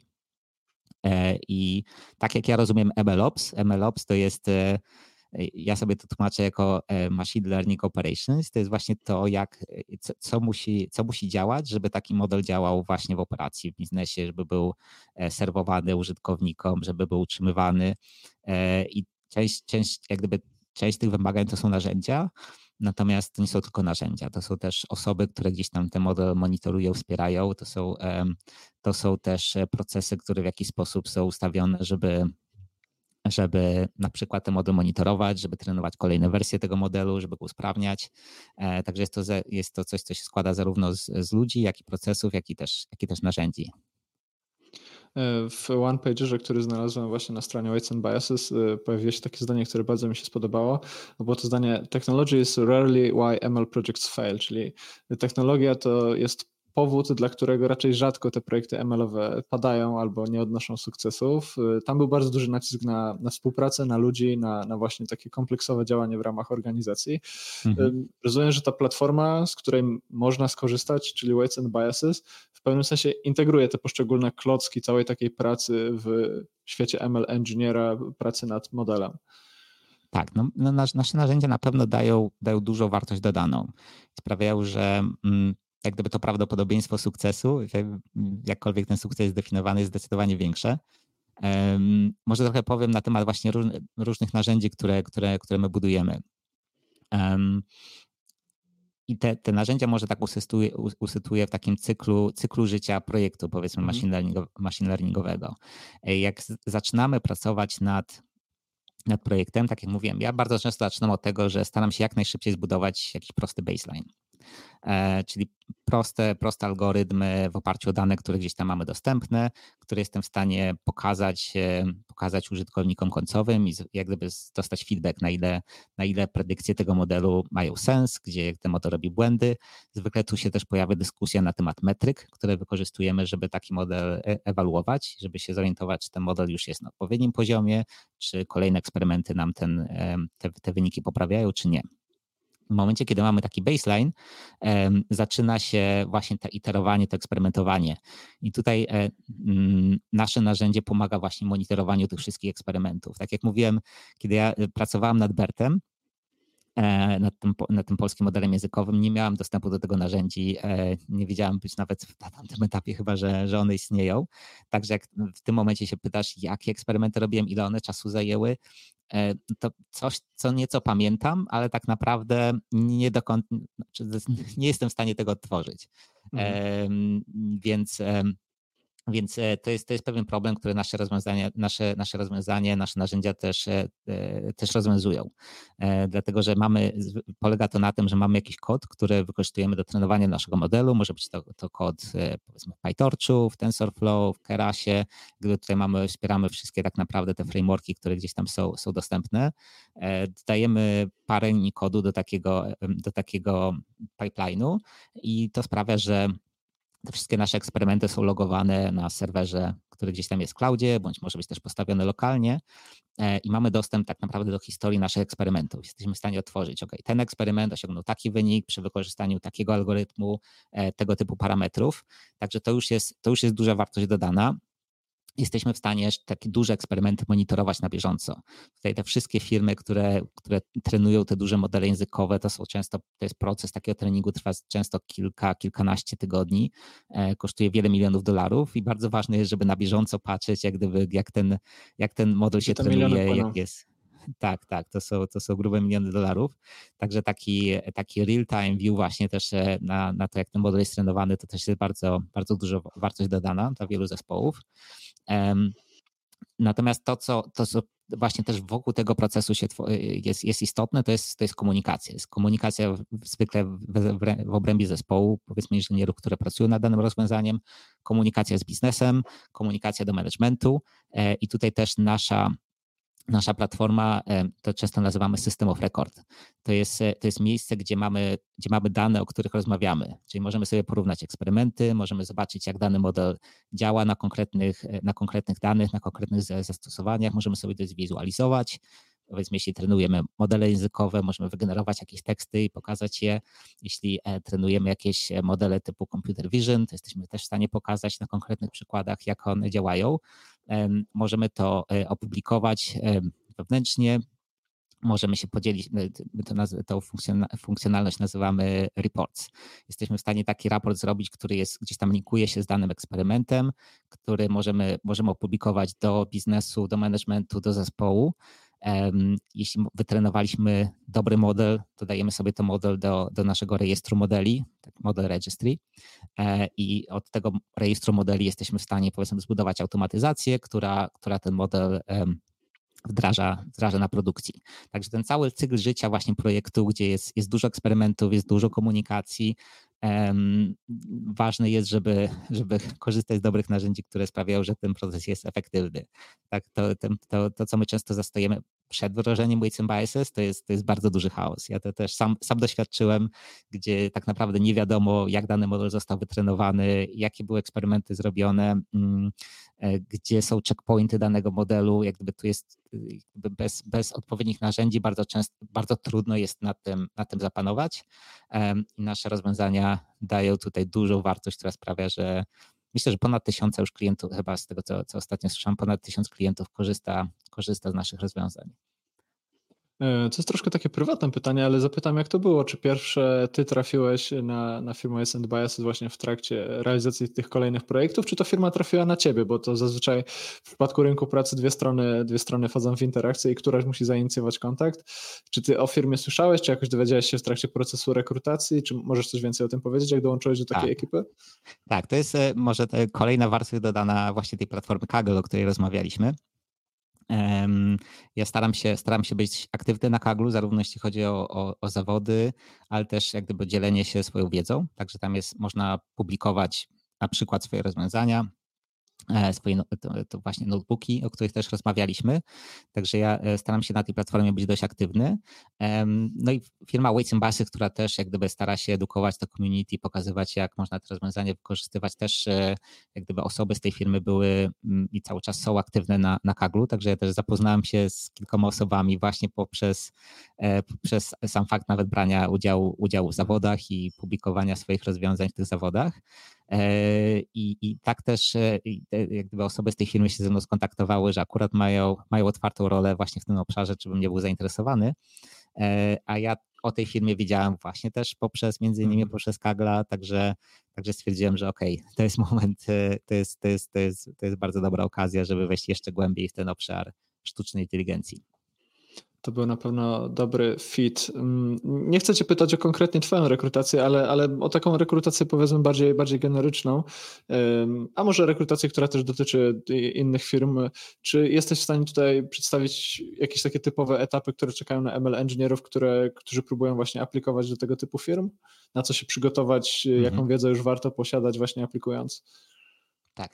No ja sam szczerze mówiąc tych aplikacji wiele nie przechodziłem, ponieważ e, wszedłem w ten Miałeś obszar. Miałeś dowody, jasne. E, wszedłem w ten obszar machine learningu już jak gdyby będąc w, w firmie Procter Gamble w innych rolach więc to była powiedzmy rekrutacja wewnętrzna, gdzie jak gdyby, która jest zupełnie, jak gdyby to jest zupełnie inny proces, mhm. gdzie jak gdyby pracuję z osobami, które znam. Mówię, że okej, okay, zacząłem się interesować machine learningiem, tutaj zdobyłem taką wiedzę, czy mogę teraz zacząć pracować nad projektami z tym związanymi. Także wewnętrzna rekrutacja jest to, jest to zdecydowanie inny proces. Później trafiłem do Weights and Biases, natomiast to była moja jedyna rekrutacja w tym obszarze. Natomiast e, tak, no wiem mniej więcej, po pierwsze brałem udział w rekrutacjach po stronie Procter Gamble, też, też właśnie mhm. na rolę, e, na rolę machine learning inżynierów. E, teraz też e, jak gdyby biorę, jak gdyby po tej stronie właśnie w Weights and Biases, jak gdyby często też biorę udział w rekrutacjach nowych inżynierów, których zatrudniamy. Także może od tej strony e, trochę jestem w stanie powiedzieć. Tutaj jest bardzo duża różnica pomiędzy taką firmą jak Weights and Biases, która jest startupem, a dużymi mhm. korporacjami jak Procter Gamble, gdzie, gdzie pracowałem mhm. wcześniej. podstawowa różnica polega na tym, że że startup zwykle, po pierwsze jest tam zwykle mniej osób, ponieważ jest to firma na wczesnym etapie rozwoju. Jest to firma, która bardzo dynamicznie, bardzo szybko się rozwija, więc jest duże tempo, jak gdyby nacisk na rozwój produktu, na jak gdyby wykonywanie zadań, które w danym momencie są, są priorytetowe, e, ale to tempo powoduje, że jest jest, jest mniej czasu na rozwój pracowników, e, mhm. budowanie nowych umiejętności u pracowników. Jak gdyby to jest naturalne, to jest jak gdyby faza życia, faza życia firmy i w momencie, kiedy ta firma się rozrasta, e, jak gdyby jest coraz większa, no to też jak gdyby pojawia się wtedy ten, ten budżet na, na rozwój, jak gdyby na, na wdrażanie nowych pracowników. Natomiast startupy bardzo często szukają konkretnych osób o konkretnych umiejętnościach. I tutaj, jeśli, jeśli jesteśmy osobą, która takie umiejętności ma, no to zwykle ta rekrutacja jest bardzo jak gdyby sfokusowana na tym, żeby sprawdzić, ok, szukamy osób, które powiedzmy do działu growth e, zajmują, jak gdyby będą, będą dla nas e, powiedzmy tworzyć filmy na temat, e, na temat różnych nowych algorytmów. No i kogo szukamy? Szukamy osób, które są na YouTube i publikują filmy na temat mm. różnych algorytmów, więc jak gdyby tutaj jest po pierwsze kwestia znalezienia tego, jak gdyby trafienia na jak gdyby danej osoby z danym profilem umiejętności na daną firmę, więc warto być otwartym, warto być aktywnym gdzieś tam w community, pokazywać te swoje umiejętności, wtedy jest też duża większa szansa, że ta, taka firma na nas trafi. Natomiast, tak jak mówię, tutaj jest, jest, duży nacisk na konkretne dopasowanie tego, czego dana firma potrzebuje w danym momencie i czy dany kandydat ma te konkretne umiejętności. Natomiast duże korporacje, i to jest jakby moja, moja poprzednia historia z Procter Gamble, bardzo często bardziej zatrudniają ludzi pod kątem potencjału, e, i nad, jak gdyby poświęcają, mają jak gdyby ten, e, ten czas, żeby poświęcić na zbudowanie konkretnych umiejętności. Także, także jak rekrutowałem właśnie osoby po, wcześniej w ramach Procter Gamble, to często, często zatrudnialiśmy osoby po studiach i to było bardziej sprawdzanie, czy dana osoba nie wiem, jest zainteresowana technologią, czy ma jakieś konkretne umiejętności, których, jak gdyby, które pokazują to, że, że, że jak gdyby jest, jest ciekawa, że jest w stanie coś zbudować, nabyć nowe umiejętności. Także tutaj często jest właśnie e, szukanie tego, szukanie tego potencjału. Natomiast ponownie gdyby ważne jest to, żeby żeby być proaktywnym, żeby pokazywać, że w jakiś sposób po pierwsze chcemy, chcemy coś osiągnąć, chcemy coś robić, zdobywamy wiedzę, ale też jesteśmy w stanie to, to w jakiś sposób zaaplikować. Także ważne, żeby robić jakieś swoje projekty, pokazywać to, nawet jeśli te rozwiązania nie są idealne, to E, to publikować je, być gdzieś tam zaangażowany właśnie w community. Wydaje mi się, że to wszystko pomaga w znalezieniu pracy. Co ciekawe, w Twojej wypowiedzi nie padło za dużo keywordów takich stricte technologicznych. E, rozumiem, że mówisz o nastawieniu, mówisz o takim attitude. E, zgaduję, że chodzi o pracowników, którzy są troszkę takimi duerami, którzy po prostu dostaną zadanie i są je w stanie, są je w stanie zrealizować. No ale właśnie porozmawiajmy też o tych keywordach. Jakby ktoś miał ocenić, czy jego CV już na dzisiaj jest dość dobre, żeby aplikować do trudno powiedzieć, co to znaczy typowej firmy, która szuka ML Engineera, pewnie nie ma takiej typowej firmy, mm. ale mhm. wiesz, możemy sobie tutaj coś takiego zamodelować, to jakie te keywordy, jakie technologie, może frameworki, jakie obszary wiedzy warto byłoby mieć w tym swoim CV, nawet nie od strony czysto papierowej i teoretycznej, ale od strony takiej praktycznej, nie? gdzie umoczyć ręce, czego dotknąć, z czym poeksperymentować, y, żeby czuć się w miarę bezpiecznie tak na przełomie 2023-2024. Mhm. To jest, to jest dobre pytanie, natomiast ja bym uniknął odpowiedzi, jeśli chodzi o technologię, e, a bardziej się, ale to jest może, to jest może taki mój osobisty bias, ponieważ ja, ja zawsze byłem po tej stronie, po stronie aplikacji, czyli po stronie jakby wykorzystywania tych technologii do konkretnych rozwiązań. I tu jest też, jak gdyby może też zrobię takie zastrzeżenie, na przykład, że to, to jak mówię o procesie rekrutacji, to wiem, że wiele firm technologicznych na przykład robi E, testy skodowania w ramach procesu, gdzie ja jakby to nie jest moje doświadczenie, ja przez to nie przechodziłem, także mhm. wydaje mi się, że to osoby, inne osoby, które pewnie albo miałeś, albo, albo masz na swoim podcaście, pewnie będą w stanie więcej opowiedzieć na temat, na temat tego, jak, jak wygląda proces rekrutacji do Google'a, bądź Microsoftu, bądź, bądź, bądź, bądź Meta. Um, także, także to jest, to jest coś, na czym, czy, w czym osobiście ja nie mam doświadczenia. E, natomiast jeśli chodzi o właśnie te wszystkie firmy, które wdrażają dane rozwiązania, no to tutaj, tutaj jak gdyby fajnie pokazać jest, że, że jest się w stanie robić że, że jest, jest się w stanie korzystać z tych technologii, korzystać z tych, tych, e, tych algorytmów do zbudowania faktycznie czegoś, czegoś, co działa i co działa w miarę, w miarę dobrze.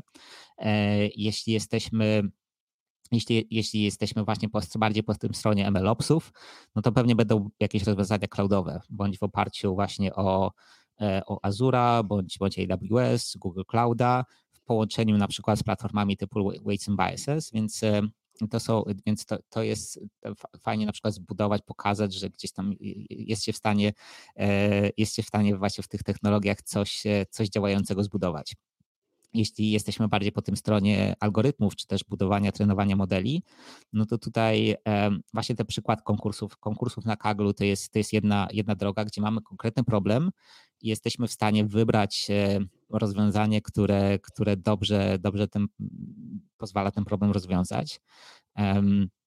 Ja bym tutaj może nawet nie jeśli chodzi o na przykład, o na przykład NLP, no to, to zdecydowanie właśnie to są aktualnie modele językowe, LLM-y, których, których, których trzeba, trzeba mniej więcej rozumieć, jak one działają, jak, jak je można wykorzystywać. Jeśli chodzi o wizję, no to tutaj mamy szersze spektrum technologii, począwszy od CNN-u, właśnie też przez, przez transformery, i też pewnie trzeba mieć miarę pojęcie, jak te, te różne modele można, można wykorzystać, ale cały czas to jest jak gdyby konkretny, przynajmniej z mojej perspektywy, to jest konkretny problem, który chcemy, chcemy rozwiązać e, i odpowiednie dopasowanie technologii, też świadomość tego, które technologie aktualnie są najbardziej efektywne w, w danym obszarze. I, i, i pokazanie, te, pokazanie tego, że, że, że potrafi się z tymi, tymi technologiami pracować.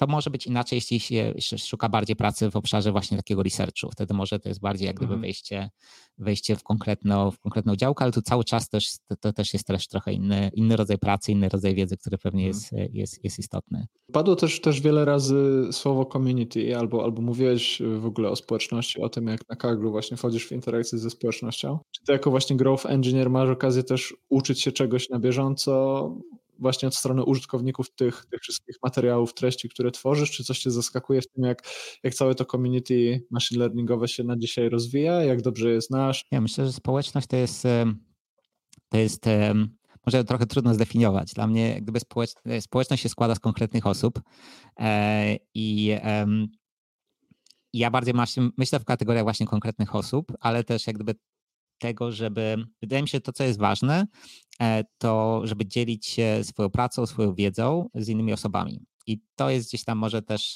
też sens tego community, prawda?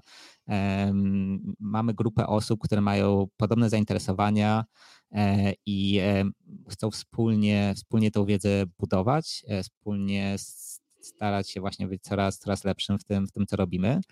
E, I to, że jesteś, po pierwsze, to, że się swoją wiedzą dzielimy, to jest jak gdyby duży krok w kierunku tego, e, żeby, żeby samemu jak gdyby polepszać swoje umiejętności. No bo sama jak gdyby dzielenie się powoduje, że musimy, musimy dojść, jak gdyby zrozumieć, e, jeśli w stanie jesteśmy coś wytłumaczyć, no to już pokazuje, że że, że, że gdzieś tam te nasze umiejętności są na w miarę, w miarę dobrym poziomie. Często Często jest tak, że chciałbym coś wytłumaczyć, ale nie do końca potrafię i to też pokazuje mi, że okej, okay, być może nie do końca rozumiem ten temat, muszę wejść głębiej, zrozumieć go i dopiero wtedy będę w stanie na ten temat mówić e, bądź napisać jakiś artykuł. Więc, e, więc samo dzielenie się wiedzą to już jest duża wartość dodana, natomiast to, że tu wiedzą się dzielimy publicznie powoduje też, że jesteśmy w stanie dostać, e, dostać feedback. I to jest jakby kolejny tutaj aspekt, który, który pomaga nam gdzieś tam nawzajem starać się, starać się stawać się coraz lepszym tym, co robimy. E, no i wydaje mi się, że to jest właśnie fajne w tej w społeczności, prawda, że, że mamy osoby, które gdzieś tam mają podobne zainteresowania i nawzajem sprawiają, że każdy, że, jak, że jako, jako społeczność, jako grupa jesteśmy, jesteśmy coraz lepsi w tym, co robimy. I to jest, to jest dla mnie duża wartość dodana, także myślę, że tutaj nie ma, e, nie, nie, lepiej się od tego nie odcinać i cały czas być, być, e, być częścią tej, tej społeczności. Ja też zdecydowanie pod tym e, podpiszę. My rozwijamy przeprogramowanych od e, ponad czterech lat i powiem Ci, że w tej naszej pracy z community jest tak, że trudno o plany, y, trudno o przewidywanie przyszłości, ale zazwyczaj coś dobrego z tego może wyjść. Jakby albo poznasz jakąś osobę, która może ci pomóc, albo dowiesz się jakiejś nowej porcji wiedzy, albo dostaniesz ten feedback, o którym ty mówiłeś, y, albo na rozmowie rekrutacyjnej usłyszysz, że ktoś widział twój film albo czytał twój artykuł. Zdecydowanie, zdecydowanie zgadzam się z tym, y, z tym co powiedziałeś trudno jest chyba na tym dzisiejszym trudnym rynku pracy być programistą, który chce odnosić sukcesy, ale tworzy do szuflady. Nie? Myślę, że to już nie są te czasy. Być może to nigdy nie były takie czasy, że mogłeś tworzyć do szuflady i gdzieś tam e, odnosić sukces, czymkolwiek ten sukces jest, ale na pewno jak, jak, jak mm, publikujesz swoje rozwiązania, to czego się dowiedziałeś, to, to, to tylko dobrze po prostu dla ciebie. Nie? Możesz sporo korzyści z tego po prostu e, osiągnąć. Tutaj się pewnie zgadzamy. Tak, myślę, że też ważny, ważny aspekt, coś co co mnie często trochę blokuje, ale staram się z tym walczyć i być może jest to coś, co, co inni też czują, to taki trochę lęk przed publikacją czegoś, co może się okazać, że że nie, wiem, że nie mamy jakiejś wiedzy, bądź robimy coś w zły mm. sposób, bądź nasze umiejętności nie są odpowiednie, taki trochę lęk przed krytyką.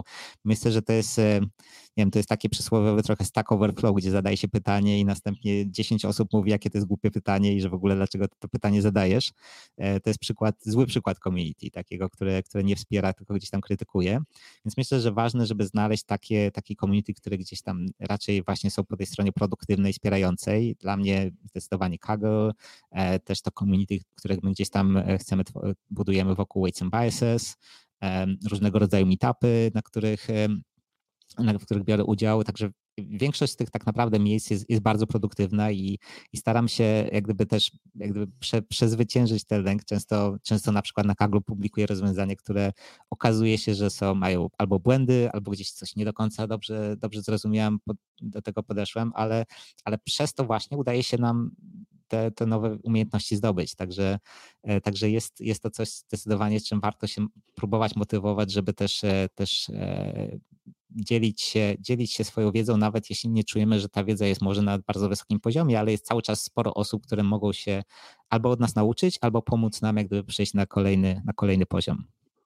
Zdecydowanie tak, zdecydowanie tak i mój akurat confirmation bias tutaj po prostu jest pobudzony. Nie ukrywam, że my też tutaj właśnie promujemy takie podejście do dzielenia się wiedzą, także Jesteś kolejnym gościem, który w ten sposób się wypowiada. Mm, mi jest miło, dobrze, dobrze wiedzieć, że ktoś gdzieś tam podobnie patrzy na świat. Natomiast nie ukrywam, że takie rozmowy jak ta dzisiejsza, to dla mnie też jest pewnego rodzaju wyzwanie, bo dla mnie ten świat jest wciąż nowy. O ile od strony użytkownika, od strony kogoś, kto próbuje opanować chociażby wielkie modele językowe, ChatGPT czy inne rozwiązania, zaczynam się czuć z każdym miesiącem pewniej, no to jak rozmawiamy o tej historii sprzed kilku lat, o tym, co działo się w świecie machine learningu, to jestem tutaj dość mocno zielony, nie? więc staram się tutaj nie zadać jakiegoś głupiego pytania, staram się nie powiedzieć czegoś głupiego, ale koniec końców, jeśli, jeśli tutaj słuchacze są wyrozumiali, jeśli ty jesteś wyrozumiały, no to myślę, że obie strony mogą się czegoś fajnego nauczyć. Myślę, że taki jest cel takich aktywności. Nie? Zdecydowanie tak. Zbliżamy się powoli do, do brzegu tej naszej rozmowy. Umawialiśmy się na okolicy 90 minut, ale na koniec chciałbym Cię jeszcze zapytać o. Hmm, chciałbym high-levelowo podyskutować o, o społeczeństwie, że powiem tak e, mocno filozoficznie. Byłem ostatnio na konferencji w Warszawie, konferencji MLIN.pl i, i tam zauważyłem, że można na różne tematy mówić, ale jak tylko wjeżdża temat wielkich modeli językowych, to nagle wszyscy jakby poprawiają odbiorniki i, i ta ich uwaga gdzieś tam wchodzi o, o 10 stopni wyżej. Mm, czy ty też zauważyłeś, że te wielkie modele językowe, to co się dzieje w obrębie właśnie OpenAI, ChatGPT, to jest absolutny mainstream i wszystkie inne tematy zeszły gdzieś tam do podziemia? Czy jednak to tak nie wygląda i to jest jakiś taki kolejny bias osoby, osoby takiej jak ja? Jak, jak to wygląda z Twojej perspektywy? O czym mówi ulica machine learningowa? Takie jest pytanie. Myślę, że myślę, że to, to nie jest, że to faktycznie tak się dzieje, że jak gdyby te, te modele, duże modele językowe, LLM, one zdominowały jakby zainteresowanie. Mam sporo osób, które gdzieś tam wywodzą się właśnie z wizji komputerowej, są w tym bardzo dobre i każda z tych osób, z którymi rozmawiam, uczy się aktualnie właśnie LLM-ów, jak one działają. Okay. Wydaje mi się, że wydaje mi się, że docelowo jak gdyby to gdzieś tam się znowu zbalansuje. Jak gdyby, że no nie mhm. sądzę, żeby LLM-y nam do końca rozwiązały wizję. Czyli jak gdyby tutaj cały czas są różne, różne architektury, często pewnie też w oparciu o właśnie transformery, które gdzieś tam w wizji komputerowej będą działać. E, gdzieś tam w przyszłości być może pojawią się kolejne, e, kolejne rozwiązania, kolejne, kolejne architektury, które E, które zdominują naszą uwagę. Natomiast, natomiast e, gdyby to, dlaczego LLM jak gdyby są w tej chwili tak bardzo na topie, to jest jak gdyby one dostarczyły jak gdyby nowy poziom jak gdyby możliwości, umiejętności, otworzyły nowy obszar zastosowań, który, który wcześniej nie był dostępny. Także Także pojawiło się powiedzmy nowa, nowa technologia, każdy zastanawia się, jak, ten, jak tę technologię można wykorzystać. Jest ona bardzo, ma ona bardzo duże możliwości. Także jest też taki trochę wyścig, prawda? Jak pojawia się coś, pojawia się coś nowego, kto pierwszy zbuduje wartość w oparciu o, mm. o, to, o tą nową technologię i stąd też pewnie właśnie skupienie na, na LLM-ach aktualnie. Ja myślę, że ono z czasem gdzieś tam się trochę ustabilizuje i jak gdyby te, te inne tematy też, też, też powrócą, bądź pojawią się kolejne, e, ale, ale to się ustabilizuje pewnie na dużo wyższym poziomie, prawda? Czyli jak gdyby ta nowa technologia ma dużo zastosowań, które będą, z których będziemy korzystać e, pewnie w naszym codziennym życiu e, i będą z, prawdopodobnie większość, większość ludzi będzie z nich korzystać. Także jest to, jest to bardzo duży potencjał i zdecydowanie jak gdyby ta uwaga, jak gdyby moim zdaniem ona jest o tyle uzasadniona, że gdyby ta wartość dodana tych technologii jest olbrzymia. Jest, jest pewnie cały czas dość, dość niewiele osób proporcjonalnie do, do, do możliwych zastosowań, które gdzieś tam ten temat, e, na tym temacie się znają. Także, Także tak, jest to, jest to zdecydowanie moment, żeby się zajmować LLM-ami e, i, i na pewno, na pewno, na pewno nie będzie to, nie będzie to zła inwestycja czasu.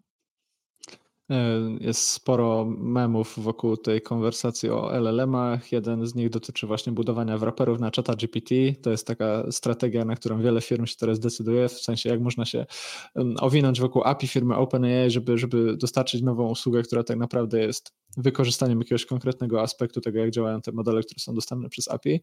E, no ale jest też inny mem, który mówi we are so early, czyli w całej mhm. tej dyskusji, w całym tym chaosie, który się dzieje, jakby wciąż jesteśmy jeszcze na początku, początku adopcji, początku takiego powszechnego zrozumienia tego, o co właściwie chodzi z tą technologią.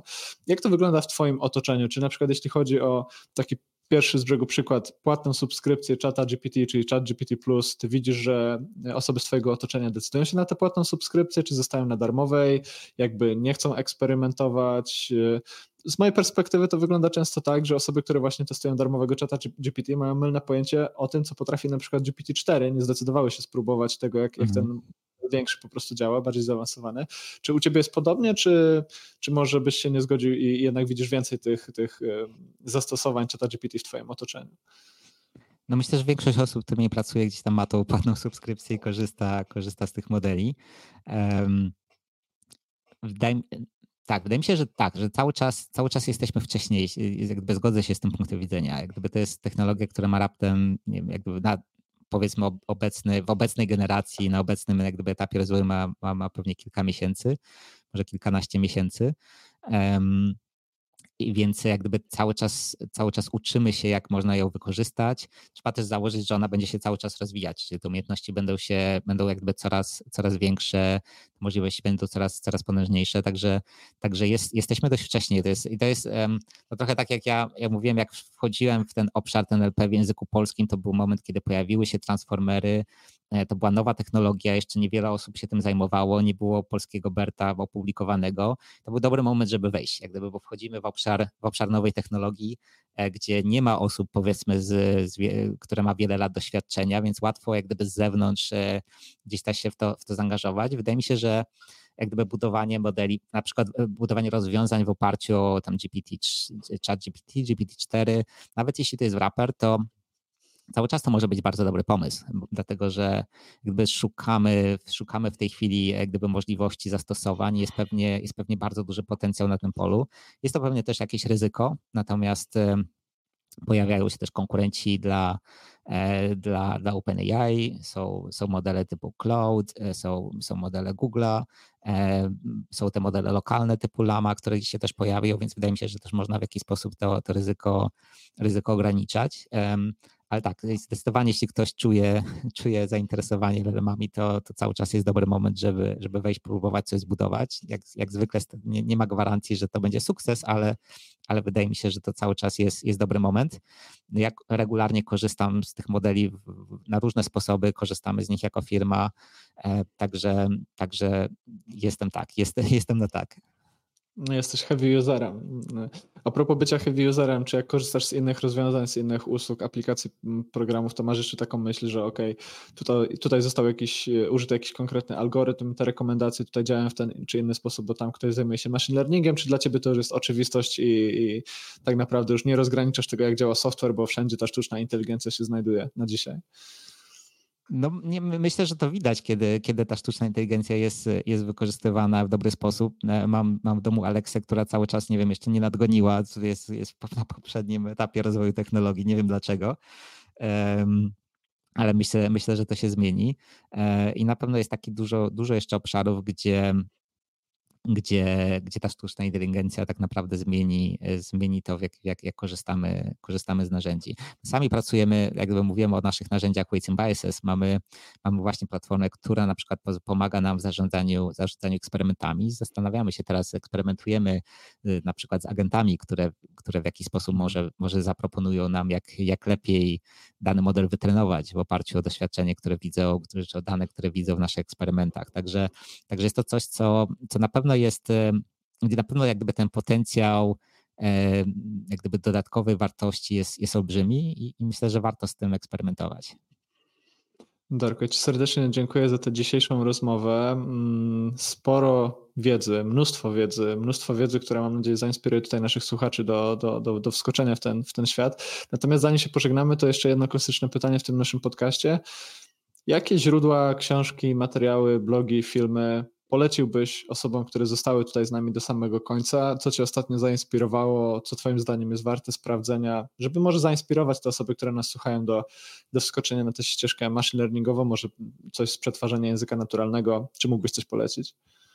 Tak, no może, może zacznę interesownie od, od platformy onedb.courses, e, którą, którą ja też współtworzę i tam są kursy na temat e, LLM-ów między innymi, w których też, e, który też występuję jako instruktor, także to polecam jak gdyby jako, jako autor.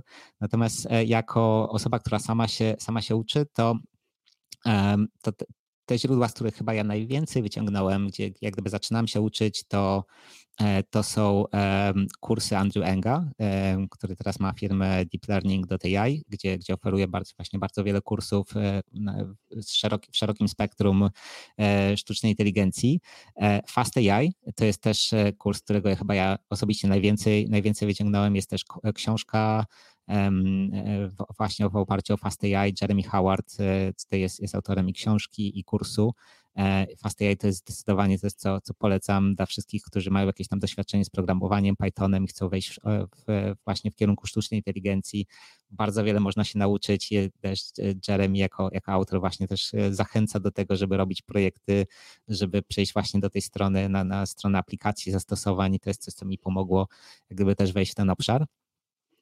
Jeśli chodzi o LLM-y, E, w szczególności to e, jak gdyby cały szereg filmów Andrzeja Karpatiego na YouTubie. Mhm. E, to jest olbrzymia, olbrzymia porcja wiedzy, którą też jestem bardzo, bardzo, bardzo rekomenduję. Dosłownie w tym tygodniu pojawił się kolejny. Zdecydowanie też podpisuję się pod, pod tymi materiałami. Darku, jeszcze raz wielkie dzięki za tę rozmowę. 90 minut za nami, mnóstwo wiedzy. Potencjał do tego, żebyśmy zrobili dogrywkę i porozmawiali o, o tej drugiej części Twojego profilu zawodowego, czyli o całych, e, całych tematach związanych z zarządzaniem, z, z Twoją ścieżką, która działa się e, obok machine learningu. To są też niesamowite, niesamowicie ciekawe tematy. Natomiast na dzisiaj w tym miejscu robimy przerwę. E, jeszcze raz dziękuję za to, że, że wpadłeś tutaj do naszego podcastu. Ja zachęcam wszystkie osoby, które nas słuchały, które są z nami w tym momencie, do obserwowania, do subskrybowania, bo mnóstwo interesujących, wartościowych rozmów z gośćmi y, przed nami, rozmowy, których możecie już teraz posłuchać na naszym kanale i też nasze klasyczne, comiesięczne podsumowania newsów ze świata sztucznej inteligencji, więc zachęcam do obserwowania naszego podcastu, kolejne rozmowy już niebawem i Darku, jeszcze raz dzięki, dzięki wielkie za to, że byłeś z nami. Ja również dziękuję i życzę Wam powodzenia w opanowywaniu AI.